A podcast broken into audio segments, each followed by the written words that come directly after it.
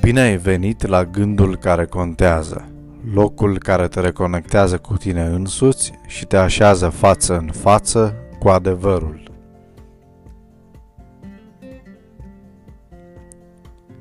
Există și o latură pozitivă a crizei sanitare. Potrivit unui studiu realizat de specialiștii Institutului pentru Cercetare în Cultură, în această perioadă dificilă, românii au alocat mai mult timp activităților culturale. Astfel, pandemia redeschizând românilor apetitul pentru lectură. Conform acestor date, 35% au citit cărți. Indiferent de spectrul căutărilor, oamenii caută o soluție salvatoare care, după cum se pare, se poate strecura într-un mesaj cultural. De aceea, e necesar să identificăm acele instrumente care pot corespunde așteptărilor celor care căutăm un răspuns legat de viața noastră, fie că este vorba despre profesie sau ceva ce vrem să schimbăm în comportament sau poate chiar formarea unei noi perspective asupra vieții. În a doua Timotei 4 cu 13, Pavel scrie așa, Când vei veni, adun mantaua pe care am lăsat-o în Troa, la Carp, și cărțile, mai ales pe cele de piele. Chiar și în împrejurări ostile precum detenția, Pavel își continua cercetările cu privire la adevărurile lui Dumnezeu. Cuvântul grecesc pentru cărți este biblos, de unde cuvântul Biblie însemnând suluri de papir.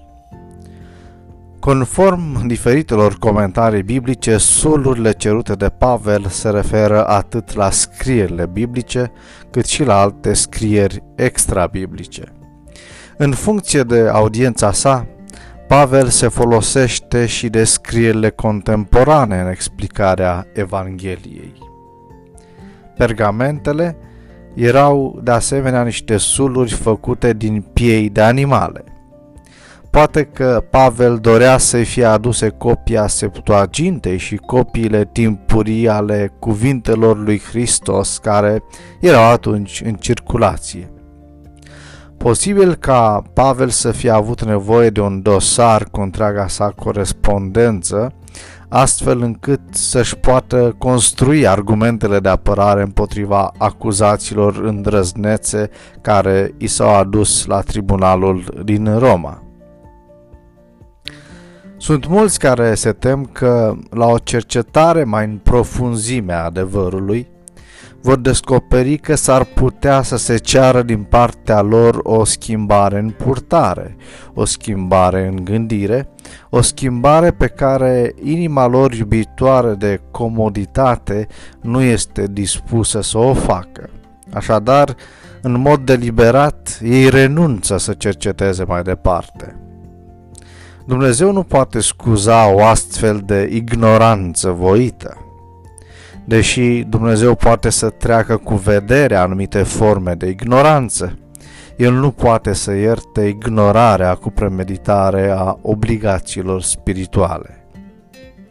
Oamenii vor fi trași la răspundere de Dumnezeu nu numai pentru ceea ce știu, dar și pentru ceea ce ar fi putut cunoaște dacă ar fi depus efortul de a obține cunoștința esențială, atât pentru mântuire, cât și pentru viața aceasta. Ca mijloc de dezvoltare a unei credințe transformatoare și dăinuitoare, nu există înlocuitor pentru studiul sistematic și sârguincios atât al Bibliei, cât și a altor cărți spirituale. Fă din ziua de azi o zi care contează.